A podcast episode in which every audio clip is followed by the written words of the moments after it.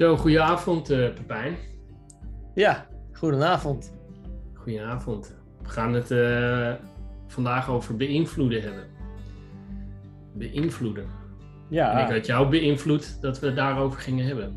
Ja, uh, cruciaal onderdeel als het gaat om sales natuurlijk. Ja, het is eigenlijk, zat ik te denken, best wel stom dat we het eigenlijk niet eerder hierover gehad hebben. Vind je ook niet? Dat we eigenlijk in de aflevering zoveel pas bij je over in, beïnvloeden gaan hebben. Ja, misschien ja, meer een beetje de dingen die leiden tot hoe je iemand goed kan beïnvloeden of zo. Toch? Ja. Dat wel. Ja, maar dit is wel heel concreet, ja. Ja, maar uh, we, we, hebben het over... Uh, we gaan het over Cialdini hebben. Ik weet niet uh, of, of ik zijn naam zo netjes uitspreek, maar ehm, het is oh, geen voel. Chialdini, dacht ik. Maar, Chialdini, uh, ja, dan is het... Uh, nou, het lijkt wat op Chiellini, maar dat is een voetballer die uh, trouwens ook vrij aardig gestudeerd heeft. Oh, ja. Met twee studies, maar... of zelfs professor is, dacht ik. Maar nee, we gaan het over de zeven... Hij heeft er zeven gemaakt. Eigenlijk waren het er zes en toen heeft hij er nog eentje toegevoegd. Ja. waardoor het er zeven zijn geworden.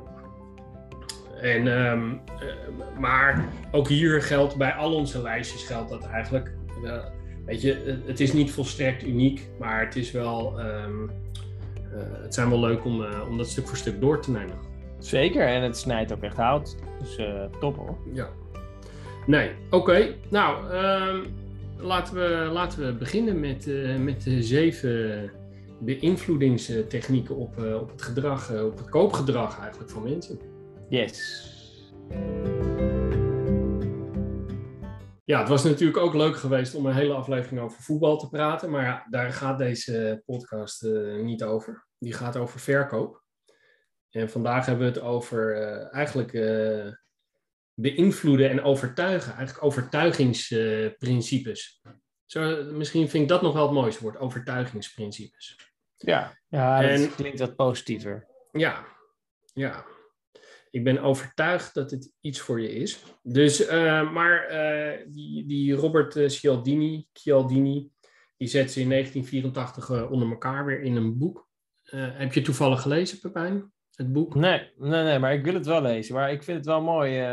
Influence, the Psychology of Persuasion. Ja, ja en de psychologie erachter, die, dat, daar hou ik altijd wel van. Ja. En hij heeft dus nog een boek geschreven, wat jij zei, waar hij in die dus nog een zevende principe zeg maar toevoegt. Ja.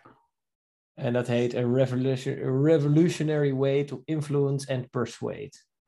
Persuasion nou, noemt hij dat. Ja, persuasion. Ja, ja dat uh, is geen makkelijk woord om uit te spreken, dus we houden het lekker bij overtuigen. En ik heb um, um, eigenlijk, moet ik daar heel eerlijk in zijn, ik heb er een hele goede start in gemaakt, maar ik heb hem niet uit. Oké. Dus, um, ja. maar goed. Nou ja, we zijn hier ook niet om reclame te maken voor het boek. Het gaat om uh, de principes die hij beschrijft. Nee, en als mensen mij dus maar eh, voor 50% over vinden overtuigen, dan, dan heeft het daar dus mee te maken. Dan had ik toch wat verder moeten lezen. Maar ik heb wel, zo slim ben ik dan weer wel, ik heb ze wel alle zes of zeven inmiddels uh, gelezen. Dus um, wat, uh, wat staat er op één? Althans, het staat niet, het zijn eigenlijk en dan hou ik op met praten, mag jij wat zeggen. Die eigenlijk is, het een cirkel. Dus uh, al, allemaal zijn ze van invloed. Um, ja. um, dus het, het, is niet een top 7, maar we behandelen ze wel gewoon alle zeven. Dus laten we met de eerste beginnen. Ja, dus de eerste is wederkerigheid. Ja. En uh, ja, eigenlijk uh, het voor wat hoort wat principe. En wat ik daar wel interessant aan vind, is dat dat iets, het wordt beschreven als iets dat uh, ja, heel diep geworteld zit in de psyche van de mens, zeg maar. Ja. En dat is de, dus het is niet zozeer dat je bewust denkt, oh, hij heeft dit gegeven, dus ik moet nu wat doen, maar meer, ja, uh, onbewust dat je, de, dat je ja, een soort van, uh, nou, uh, iemand krediet bij je heeft opgebouwd eigenlijk. Ja, waardoor je de neiging hebt om dat soort van terug te geven. En ja, dat uh, principe, daar kan je veel mee doen in de sales. Zeker, want en, en de, de grap is dat jij ook het levende bewijs bent dat het zo werkt. Want jij bent, bent namelijk mijn afgelopen drie verjaardagen steeds netjes met een cadeautje op de proppen gekomen. En ik heb daar werkelijk waar niks tegenover gesteld op jouw verjaardag. En dat knaagt verschrikkelijk aan mij. Dus, uh, dus simpel. Dus ja, dat, zo, dat principe dat dat diep geworteld ligt, dat, ja, dat is gewoon zo. Ehm, en um, wat je, hoe je daar eigenlijk, wat je heel veel terugziet, is natuurlijk dat je iets op proef krijgt, dat je een gratis demo-periode hebt, dat je um, iets, uh, iets kan downloaden, dat je iets krijgt, dat je iets ont... Nou, de, dat hele principe zie je natuurlijk uh, op heel veel plekken terug. En ik weet niet of, ik moet heel eerlijk zeggen, ik had geen tijd om het boek erbij te pakken. Maar ergens is ook dat pepermuntje in een restaurant is ook, is ook bedoeld, dan krijg je al iets, dus dan geef je ook sneller voor. Weet je wel? Dus het zit in hele kleine dingen.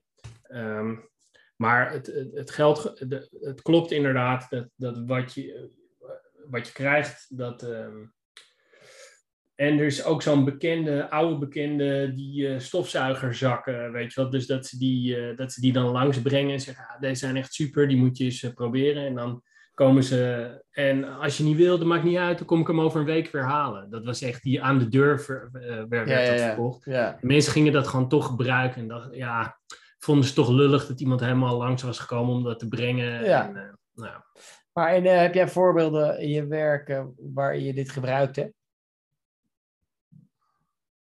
Um, nou, um, ik, uh, wat ik wel gezegd heb is um, dat het ook goed is om iets terug te vragen. Dus bijvoorbeeld een klantcase hebben we het wel eens over gehad. Dat het goed is dat je uh, zeg maar in de onderhandeling eigenlijk ook gewoon dingen dan terugvraagt. Wanneer, dus dat is wel het meest concreet wat, wat ik wel altijd als, uh, als, als voorbeeld erin heb. dus bij mij zit wederkerigheid erin dat ik het vooral heel belangrijk vind, is dat het voor beide partijen een goede deal is. En dat, uh, dat wanneer iemand toch wat prijsbewust is, en uh, daar moet je natuurlijk uh, het liefst omheen werken. Mhm. maar je ontkomt er niet altijd aan dat je dan ook gewoon wel iets ervoor terug vraagt. En, dus dat je durft te vragen. Dat, dat, dat, dat, zit eigenlijk, voor, voor mij zit dat heel erg in wederkerigheid. Dus mm -hmm ze zeggen wel, ja, hoe groter het, het, is wat je weggeeft, hoe groter de kans ook is dat je tot zaken komt. Ja, ik weet niet of ik daar helemaal in meega, maar ik, ik vind wel het durven vragen van iets, dat, uh, dat is wel belangrijk. Ja, en het zit hem ook meer in het onbewuste, hè, volgens mij. Dus uh, inderdaad, dus je stuurt een product op en die krijgt dan een cadeautje erbij of zo, een kleinigheidje. Ja. Dat kan natuurlijk. Uh, een klant is jarig en je stuurt hem een taart, prima. Uh, maar het zit hem ook, denk ik, in een bepaalde tijdsinvestering. Dus als jij ja, veel moeite, tijd en moeite steekt in het uh, ja, maken van een advies en een voorstel en een presentatie, nou, dan wordt dat ook, denk ik, ervaren als een investering, ja, wat ook een soort van beloond kan worden. Met van, nou ja, oké, diegene die wil dat ook echt, die verdient het ook echt. nou, en ik denk dat dat ook onbewust meespeelt. En daarnaast is het, zit er ook een ethische kant aan. Hè? Dus uh, je kan ook namelijk, uh, voordat er een deal gesloten is, uh, met enorme cadeaus en hele dure lunch, lunches komen of avondjes uit. En daar moet je wel ook mee oppassen, want dat kan wel regelrecht ook ja, als een boemerang werken. Waarbij je gewoon regels overtreedt. En nou ja, bij het bedrijf waar ik werkte vroeger was het inderdaad 100 euro per jaar per klant mocht je ontvangen. Dus als iemand je uit eten meenam, nou prima, weet je wel. Maar als dat... Uh, ja, Febo. Ja, nee, maar als dat uh, hier uh, weekendje Berlijn of Barcelona, weet ik veel wat is, ja, dan, uh, dan kan dat eigenlijk niet. Want dan voel jij ja. inderdaad ja, de, de, de dwang of de drang eigenlijk, of je verplicht bijna om dan zaken te doen met diegene, of korting te geven of producten af te nemen. Ja, nou wat ik wel goed vind werken als ik erover nadenk van uh, in, de, in de verkoop, dan uh, je kan wel een bepaalde ruimte inbouwen voor, voor uh, een bepaalde periode, een bepaalde unit, een bepaalde hoeveelheid, een bepaald aantal uren, ga, ga zo maar door. En dat je mhm. aangeeft van, ah, die zijn van mij. Weet je, die, die, ja, die neem ik dan ja. op me. Ja. En dat vind ik altijd wel een mooi gebaar, want dan krijg je, weet je wel, wat jij nu aangeeft, dat, dat zit hè, bij de overheid uh, bijvoorbeeld ook uh, wel heel sterk ingebakken. Dat je cadeaus en, uh, en, dat soort dingen en etentjes. Maar ik vind het altijd wel mooi als je in het aanbod gewoon aangeeft van oké, nou oké, weet je wel, ik krijg dan de eerste maand van mij, maar dan sluiten we wel een contract voor uh, 24 ja. maanden in plaats ja, van 12. Ja. Weet je, dus dat, dat valt voor mij echt binnen het wederkeren onderhandelen en overtuigen. En dat je gewoon zegt, nou, ik vind het wel prima om uh, wat weg te geven aan je. Maar dan leggen we wel de, de contracttermijn gaan we dan wel iets langer maken, zodat we er alle twee uh, plezier van hebben. Ja. Nou, dus dat, uh, ik denk dat, uh, dat dat belangrijk is. Een tweede die genoemd wordt, dat is eigenlijk een consistentie en commitment. En wat, wat daar, je, je gaf net aan dat er wel een, soort diepere psychologie in zit. En dat, deze ehm, is wel eentje die, um, die ik heel grappig vond en waar ik me eigenlijk het minst bewust van was. Maar die ik wel meteen erken en ook herken. En dat is dat mensen bij, vaak bij hun besluiten blijven. Mijn besluit staat vast. dat, mhm. Daar kun je mhm. eigenlijk op, op, een gezonde manier ook wel misbruik van maken. Omdat mensen geneigd zijn eigenlijk bij nader inzien dat doen mensen niet zo heel erg vaak, omdat het eigenlijk van nature dan een soort zwaktebod is. Of je komt terug op iets, terwijl uiteindelijk, ja, tussen jou en mij gezegd en gezwegen, is het, is het natuurlijk het grootste uh, inzicht wat, wat, er, wat er is. Dingen veranderen gewoon. Dus het, het, is niet zo in beton gegoten. Nee, maar zo, dat, ik denk dat iedereen het wel herkent. Dat als je een bepaald pad bent ingeslagen, dat je dat dan graag wil vervolgen. Dus om dan ja, een ander pad te kiezen, dat is psychologisch gezien is dat uh, moeilijk. Is dat echt een drempel voor mensen. En het heeft ook denk ik met opvoeding te maken gewoon. Dat je als kind al leert dat je, uh, ja, dat je al leert dat, nou ja, weet ik het, dat je je bord moet leggen eten, maar ook dat het belangrijk is dat je dingen, dingen afmaakt. En wie A zegt, moet B zeggen, dat soort dingen. Ja. Dus ik denk dat, het, dat je daar als verkoper gebruik van kan maken. Door eigenlijk wat jij net ook al een beetje zei, is free trials en dat soort dingen. Maar in ieder geval de instap om samen te, gaan werken, de eerste stap om samen te gaan werken, heel laagdrempelig te maken. Uh, ja, waardoor je in de samenwerkingsmodus komt. En uh, nou ja, dat je dan een, misschien een soort van momentum hebt, waar, wat, je, wat enorm in je voordeel werkt. Want als iemand dan ineens met een andere leverancier zou moeten werken, ja, dan moet hij weer van begin af aan beginnen eigenlijk. En uh, ja, dat, dat werkt psychologisch gewoon, is dat moeilijker. Ja. ja. Nee, uh, helemaal eens. Dus in, inderdaad een, een pilot en kleine stapjes maken. Bij, bij onze aflevering over onderhandelen hebben we dat ook al gezegd. Hè? Dus dat zeker wanneer je Um, en in een andere aflevering zei jij ook wel eens van een olifant die eet je in stukjes, hè, dus in kleine hapjes. Um, en dat, dus zeker wanneer je het idee hebt in, de, in het gesprek dat de deal een bepaalde size heeft waar, waar men moeite mee heeft, ja. dan is het natuurlijk wel heel goed om. en wat ik goed vind werken is van dat je eigenlijk. Um, dat je eigenlijk je, je, je, wat je aanbiedt, dat je daar een soort hele duidelijke stappen van maakt. Dus dat je eigenlijk bijna een soort stappenplan hebt van hoe dat gaat. En dat je dat ook kan schetsen. Dat je zegt, nou oké, als, we als we tot een overeenstemming komen, wat we ongetwijfeld uh, gaat gebeuren, dan zeg je van, uh, dan gaat het als volgt in zijn werk. Dan zijn er eigenlijk, nou, dan zeg je bijvoorbeeld vijf stappen. En uh, als eerste doen, en dan schets je die stappen. En wanneer mensen dan, de, en die eerste stap, dan moet je eigenlijk ook gewoon een, een redelijk, een soort, ja, dat is nog niet volledige onboarding of zo, maar dat is eigenlijk van, ja, dan staan je gegevens in ons systeem en dan sta je helemaal goed. Terwijl, ja, stelt geen fuck voor, snap je, maar het geeft een goed gevoel. Zo van, ah, ja, jullie zijn geland in onze organisatie en, nou, weet ik veel. Dus dat is wel nog een, uh, een goede ook om in je verkoopgesprek. En ik denk dat het ook heel prettig is voor een kopende partij. Dat je heel duidelijk ziet wat wat de achtereenvolgende stappen zijn die, uh, die gaat uh, doorlopen. Zeker, nee, dus zeker. Snijdt aan twee kanten. De derde. de derde. Is uh, sociale bewijskracht, oftewel social proof. Ja. Een hele mooie, vind ik. ja, dat is eigenlijk een beetje het verhaal van wij van WC Eend. Ja, dat wil je toch een beetje voorkomen. Dat jij heel erg staat te praten hoe goed je wel niet bent. Je kan beter een klant laten vertellen hoe goed jouw dienstverlening is. Of ja, het allermooiste is natuurlijk echt mond-op-mond reclame, waarbij iemand spontaan op een feestje zegt hoe fantastische, wat voor fantastische ervaring die had met jouw product of dienst. Dat is het meest waardevol. Ehm, maar ja, uh, zakelijk gezien of in de B2B-wereld, ja, kan je natuurlijk uh, recensies op je site zetten, uh, referentiecases uitwerken.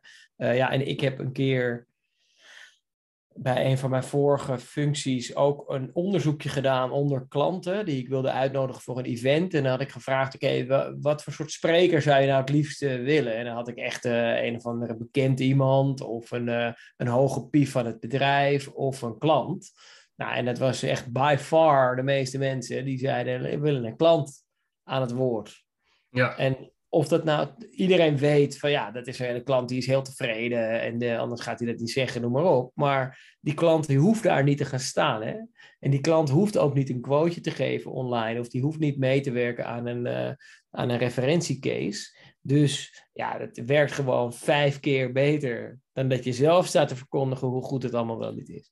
Dus uh, ja, een heel krachtig middel en uh, ja, het spreekt mij ook echt aan, moet ik zeggen.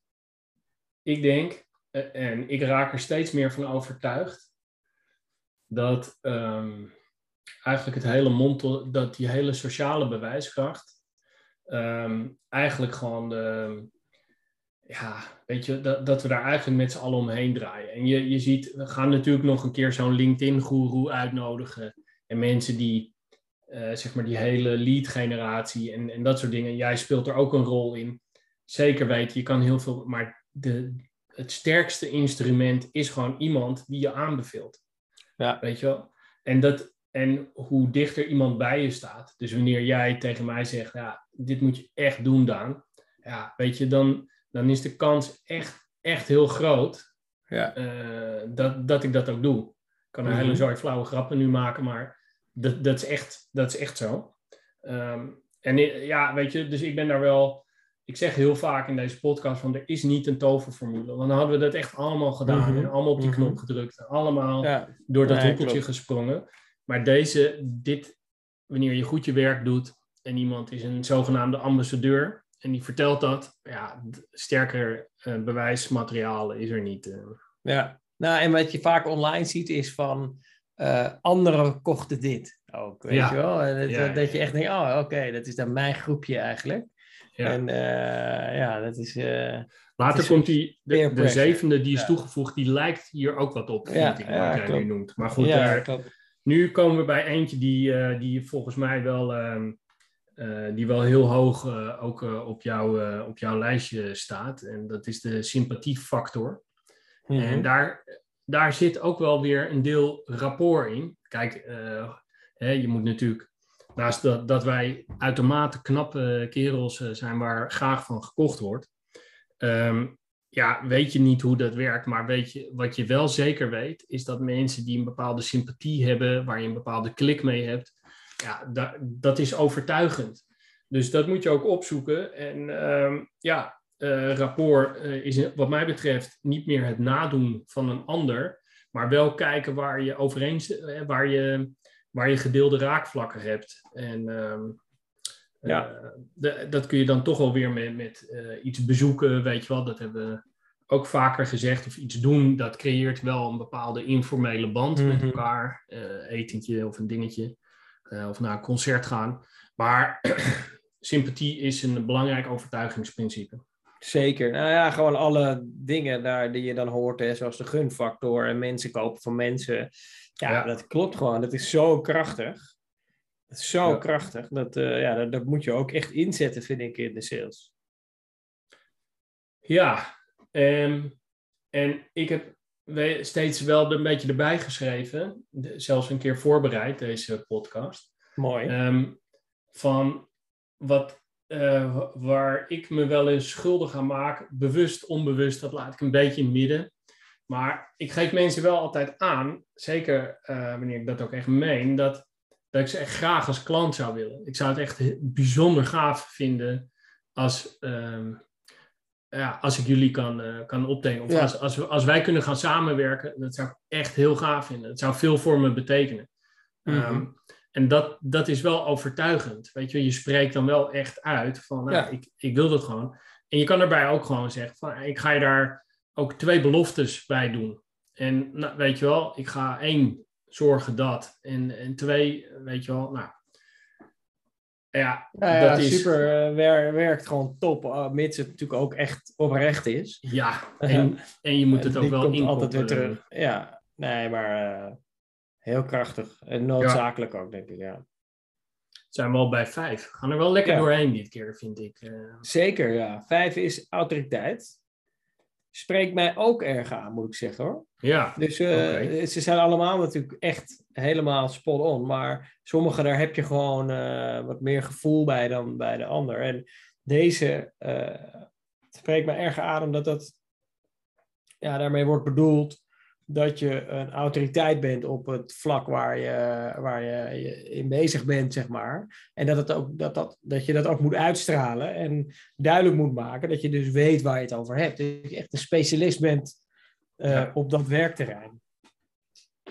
Ja, wat, ik, uh, wat ik wel mooi vond, kijk, ik heb uh, natuurlijk een keer een, een soort traject niet rechtstreeks bij jou ingekocht, maar ik zat wel bij de, inko bij de kopende partijen wat dat betreft. Mm Maar die eerste afspraak die we toen hadden in, eh, in Rotterdam, uh, die deed jij wel heel goed. Want ik mhm. vond namelijk dat wat, je, uh, wat dit punt betreft, wat je wel goed deed, is dat je best wel wat cijfers paraat had van, van hoeveel calls jullie dan deden, wat de succesratio was. en eigenlijk tegelijk een kritische noot. In de rest van het proces daarna kwam dat minder aan bod. Maar eigenlijk was mhm. dat heel krachtig, omdat je toen dacht ik wel van ja, tjeetje, ja, dat is, je bouwt natuurlijk wel heel veel data op. Je weet wel van heel veel sectoren, zeker IT-sector, weet je vrij specifiek wat, wat een propositie doet en, ehm, en wat een aanbod zou moeten zijn om een bepaalde succes, call, succesratio te hebben dat vond ik heel overtuigend uh, destijds. Mhm. Nou, wat er gewoon zo is, is dat je... Kijk, autoriteit kan je niet faken, hè? Je, je, hebt dat, je hebt dat opgebouwd door de jaren heen gewoon. En, uh, maar het is wel belangrijk dat je het echt op tafel legt, denk ik. En dat je dus... Uh, nou, als je het hebt, dan heb je op alle vragen antwoord. De meeste vragen heb je een overtuigend antwoord van... Ja, nee, dat hebben we al eerder gedaan. En dit... Dus dat gaat dan waarschijnlijk op die manier lopen. Ja. Um, en ja, nou ja, in mijn geval, ja, ik voel dat dan ook echt zo van, uh, ja, ik ben er zelf ook echt van overtuigd. Ja. En, uh, en laat dat dan ook blijken, ja. En, uh, ja, en, nou ja, kan, zo, weet je, het is natuurlijk ook de, deels de verwachtingen neerzetten en de mm -hmm. verwachtingen ook waarmaken. Maar ik, ik vond dat, eigenlijk zouden mensen dat meer moeten doen, omdat je het eigenlijk los van uh, dat het misschien wel raar is om jezelf een beetje daar zo, zo neer te zetten. Maar je legt ook, de ja, wat ik zeg, de verwachtingen zet je wel heel goed neer. Dus de, als jij aangeeft van, nou ja, je moet niet verwachten dat we uit tien calls meteen uh, zes of zeven hits hebben. Mhm. Weet je wel? Als je dat zo zegt, ja, dat is meteen duidelijk. En dan kun je ook zeggen van, nou, we hebben bij SalesQ in totaal hebben we nu vanaf dat we zijn begonnen tot nu, hebben we zoveel honderdduizenden calls gedaan. Nou, uh, weet je wel, ja. ja. Weet je, dat zit niet in tien calls. Je, je kan niet een campagnetje doen van, uh, van een tientje, weet je wel. Nee. En, uh, dus dat is wat mij betreft wel autoriteit. Um, maar je hebt natuurlijk ook beginnende verkopers um, die dit luisteren. En wat dan wel goed is, is je kan uh, want daar had ik ook nog over nagedacht. Van ja, autoriteit moet je een beetje opbouwen. Weet je, jij kwam toch ook mm daar in Rotterdam. Ja, weet je wel, met, met uh, zes, zeven, acht jaar ervaring uh, op zak kom je daar binnen. Dus het zou ook wel raar zijn als je die autoriteit niet hebt. maar je begint ook ooit. En wat dan heel slim is, vind ik, is als je wel heel goed weet wie op, binnen jouw vakgebied of in jouw sector, wie er leidend is. Dus dat je wel heel goed alle TED-talks, uh, boeken, blogs, uh, LinkedIn, dat je eigenlijk gewoon wel goed weet, interessante dingen deelt met mensen. Dat hoeft wat mij betreft niet op LinkedIn, maar gewoon in het gesprek. Um, uh, dat kan natuurlijk ook een bepaalde autoriteit oproepen. Dus van, ja. nou, die, uh, die gozer is jong, hè, maar hij weet wel heel goed hoe de hazen lopen. En uh, hij, heeft zich wel, ja. hij weet er wel veel van. Ja, en het is, het is aan de ene kant gewoon kilometers maken, letterlijk en figuurlijk. Veel afspraken, veel deals sluiten, veel, in veel situaties komen. Maar je kan het wel versnellen door zoveel mogelijk kennis tot je te nemen. Ja, daar, ik vind dat iedereen, en zeker in de sales, moet daar continu mee bezig zijn. Uh, uit alle hoeken en gaten kennis vergaren. Om uh, ja, die autoriteit te worden. Ja. Nou, dan komen we bij de. Deze wordt het vaak omgedraaid, maar volgens mij hoort in het eerste boek en de oorspronkelijk hoort schaarste en de, de zesde overtuigingsprincipe te zijn. Mhm. En is uh, unity of eenheid is dan de zevende. Dat verklap ik dan bij deze alvast. Maar ik wou schaarste. Ja, schaarste is wel een leuke. Ik, ik denk dat eigenlijk weinig mensen. Ehm, ehm, dat mensen daar meer mee zouden kunnen doen. Eigenlijk ben ik wel van overtuigd. Ehm, en dat zit in het volgende. Ik denk dat, weet je, je vraagt je af hoe het toch mogelijk is dat, zeg maar, ik moest er ontzettend om lachen. Toen ik een keer naar een concert van Pearl Jam ging, was dat voor de, een van de eerste keren dat ik zo'n Golden Circle, uh, of een, hoe noemden ze dat, zo'n Pearl Jam VIP-ticket eh, of een vak had. Nou, mm Friends van, van, van Ten of van Pearl Jam. Nou, super lachen. En het was echt een verschrikkelijk vak dat. Want wij waren dat ook. Maar die mensen die kwamen van over de hele wereld. En die hadden ook geen zin om zich in Amsterdam ook maar een klein beetje aan de kant te gaan of sociaal te gedragen. Want die hadden een monsterlijk bedrag betaald uh, voor, uh, voor dat ticket. Maar dat werkt gewoon. Weet je, het is een soort angst te missen wat een ander wel heeft, wat jij niet hebt. Dat is een diep gewortelde uh, ja, gevoel waar je, op kan, ja. En waar je op kan prikkelen. Want het, uiteindelijk weet ik nog dat ik uit dat vak ging, omdat ik er echt me kapot irriteerde aan. Uh, en dat ik het eigenlijk verderop veel leuker vond. En dat was veel meer gewoon, ja, dat was gewoon veel meer gezellig. Want die mensen hadden zo'n godsvermogen voor dat vak neergelegd. Dat, mm -hmm. ja, dat het eigenlijk niet meer leuk was daardoor.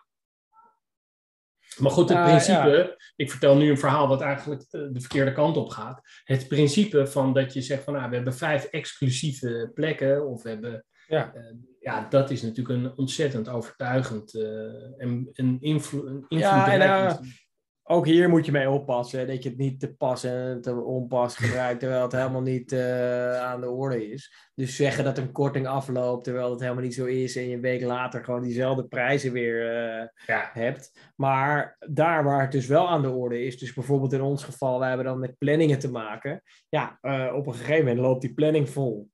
Ja. Dus als je wil dat we gaan starten, hebben we wel een order nodig, weet je wel. Ja, dat moet je denk ik dan wel zeggen en ook soms inzetten naar een klant toe. Van ja, hè, wij willen graag die planning rondmaken. Uh, ja, goed. En, en in andere gebieden, andere, andere takken van sport, kan je het bijvoorbeeld hebben over, uh, ja, als je, als je bijvoorbeeld een evenement hebt met stands of zo, dat het aantal stands dat dat volgeboekt is. Of een advertentiewereld, hè, advertentie in de magazine of online, dat het aantal plaatsen vol raakt of dat voorraad opraakt. Nou, dat soort, dat soort zaken. Daarmee kan je heel goed urgentie kweken bij de klant. En uh, ja, nou ja, fear of missing out. Het is denk ik wel ja. een beetje de makkelijke. Ik nee, maar hij werkt wel.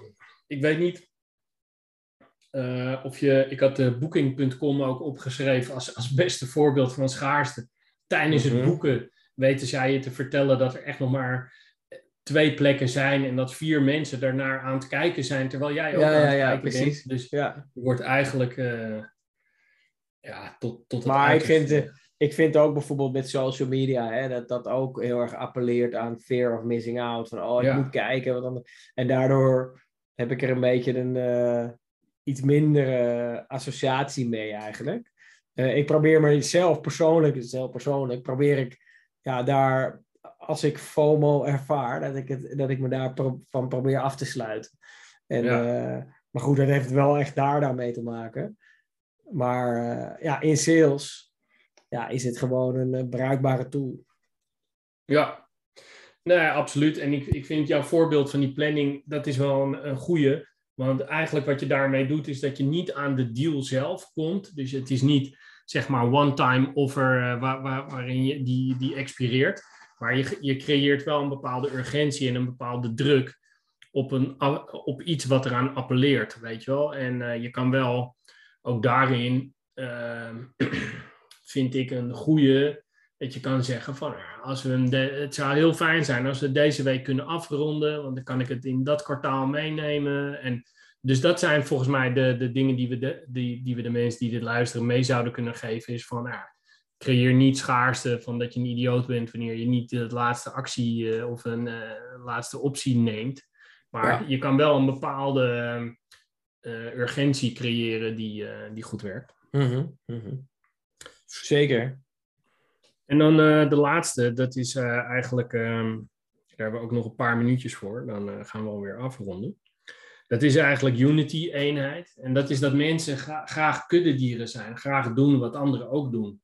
Ja. Um, dus um, ik, ik, moest er wel om denken van, ja, was met die wc eend, maar van, hè, ik heb hem zelf ook dat, die, uh, dat ligt natuurlijk ook een beetje bij sociale bewijskrachten en zo. Die, dat ligt een beetje dicht bij elkaar. Maar een sterke community bouwen, ja, dat zorgt wel voor een bepaalde eenheid die heel overtuigend is. Je wordt, ja. je, je wordt onderdeel van. Uh, de Apple community. Ja. De Apple community, BMW-rijders, Tesla-rijders. Nou, dat zijn allemaal voorbeelden waar je dan graag bij wil horen. Porsche-rijders. Uh, ik heb het alleen maar over auto's blijkbaar. Maar ja, ik, ik, moet zeggen dat ik het lastig vind om te bedenken hoe ik daar in het werk zeg maar, gebruik van maak. Uh, misschien omdat wij wel veel in de ICT doen, zeg maar. Dus dat we, ja, we duidelijk kunnen aangeven dat wij in de ICT veel doen en die taal zeg maar spreken. Maar dan, moet ik, dan denk ik niet dat bedrijven of mensen voor ons kiezen om, om bij onze community te horen. Dat denk ik niet. Maar in alles wat ik doe in de honkbalwereld weer wel. Weet je wel, daar appelleer ik echt aan van kijk ons. Nou ja, wij zijn honkballers, weet je wel. En dat, uh, dat is wel echt een hele sterke overeenkomst die je dan hebt op basis waarvan je ja, relaties kan bouwen en uiteindelijk ook uh, sales kan doen. Ja. Ja, en ik vind wel, je kan wel, um, wat ik net zei, hè, van je kan iemand aangeven dat je het gaaf vindt wanneer die klant wordt. En je kan wel aangeven, wat ik dus overtuig, als je het over een overtuigingsprincipe hebt, kun je wel tegen iemand zeggen, uh, zeker wanneer je het oprecht meent ook, jullie passen wel heel goed bij, bij ons. Ja. Dat is, voor mij is dat eigenlijk de essentie van dit overtuigingsprincipe, door aan te geven van jullie passen goed bij ons. Jullie business, jullie cultuur, jullie visie op de wereld, jullie maatschappelijke interesse dat past goed één op één bij ons en dat past ook goed bij de klanten die wij hebben. Dan geef je iemand natuurlijk wel heel duidelijk het gevoel van jij gaat bij ons horen. Klopt, ja. Maar ik vind, wel, ik vind hem toch ook wel misschien wel het minst grijpbaar, deze. Maar ook omdat wij, wij hebben bijvoorbeeld vaak ook klanten die heel technisch zijn of helemaal gespecialiseerd zijn in iets en zeggen ja, wij hebben geen sales. En we hebben geen commerciële mensen. Dus dat willen we juist hebben, weet je wel. Dus die, er wordt natuurlijk ook business gedaan tussen bedrijven, omdat ze juist iets willen wat ze niet hebben. En maar weten dat ze het nodig hebben om een succesvolle business te draaien. Dus ja, dan, dan stap je eigenlijk uit je community om zaken te, te, te doen of zo, weet je. Dus vandaar dat ik, ik zit er een beetje dubbel in. Eh, terwijl op het moment dat je ergens binnenloopt en ja, je hebt gewoon een gemeenschappelijk iets, een onderwerp voetbal of iets anders.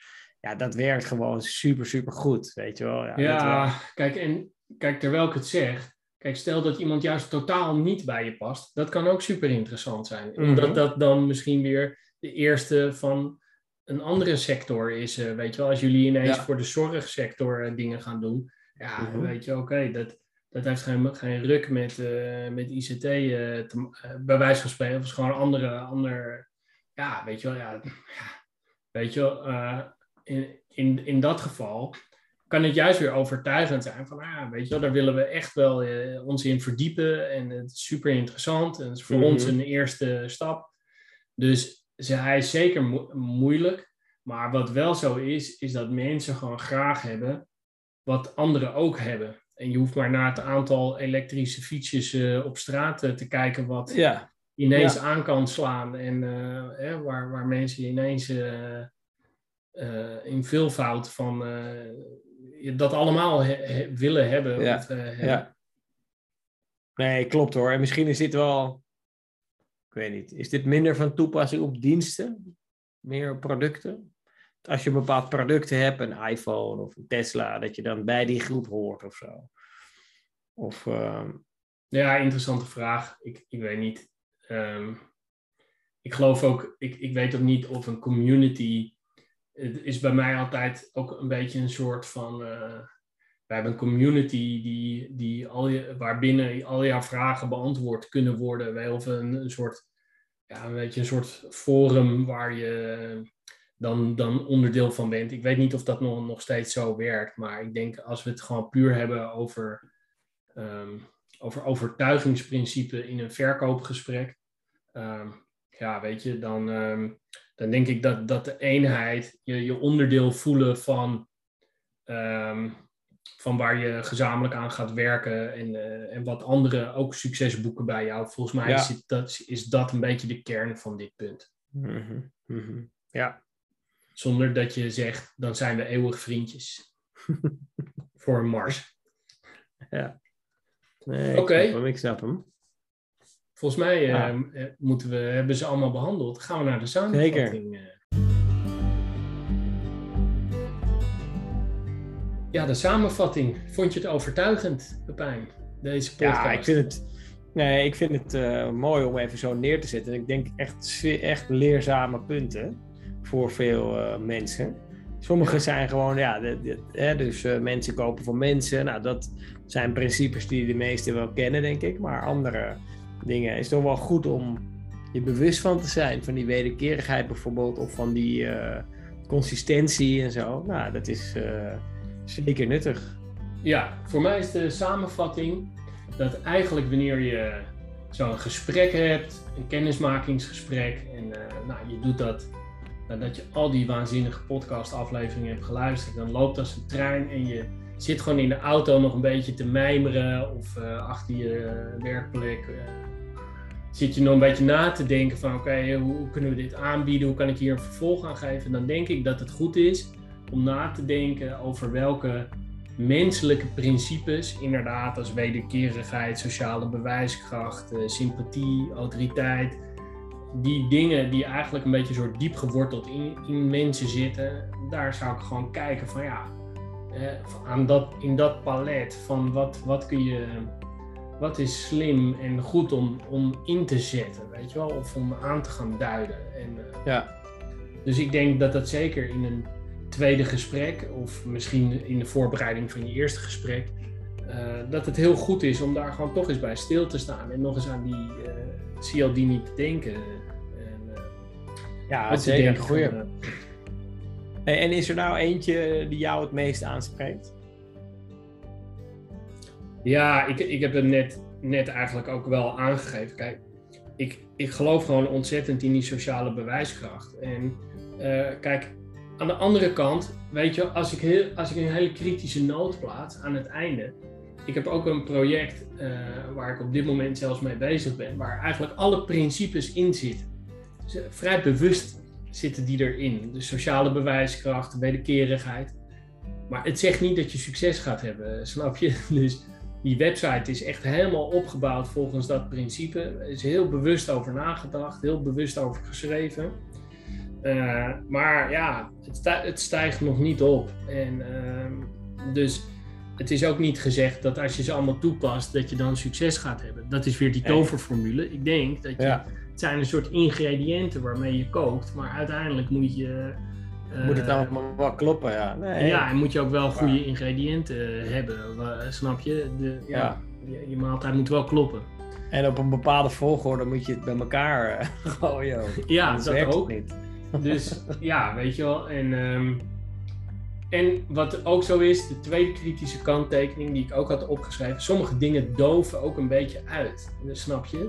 Dus wanneer je een gratis e-book gaat weggeven of een, gratis download, ja, op een gegeven moment weten mensen wel van, oh ja, ja, dan word ik dus tot in een treuren nog gebeld omdat ze me al iets gegeven hebben. En, uh, ja. Weet je wel? En ook qua klantcases, daar werk ik er heel veel van uit. Vind ik het ook interessant wanneer. Uh, wanneer je eens een andere invalshoek kiest. En niet die, bekende quoteje en, en dingetje dat ik denk, ja, ja, ja, weet je wel, prima. dus ik denk dat je, dat zou tot slot mijn oproep zijn. Ik denk dat je ook wel moet blijven vernieuwen en blijvend moet nadenken en, over hoe je deze dingen inzet. Helemaal mee eens. Mooi einde, denk ik. Oké, nou mooi. En uh, ik vind, maar dat vind ik, dat we eigenlijk voor de zomer, dus over twee weken, zouden we eigenlijk wel weer even iemand moeten spreken, vind ik. Ja, nou dat is, uh, lijkt me een goeie.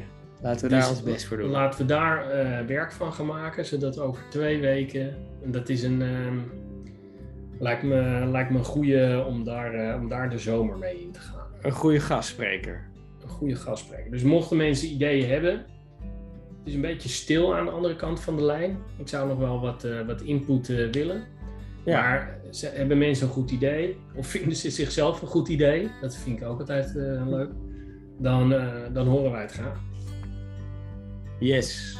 Oké, dan spreek ik je later, Pepijn. Ja, tot snel weer.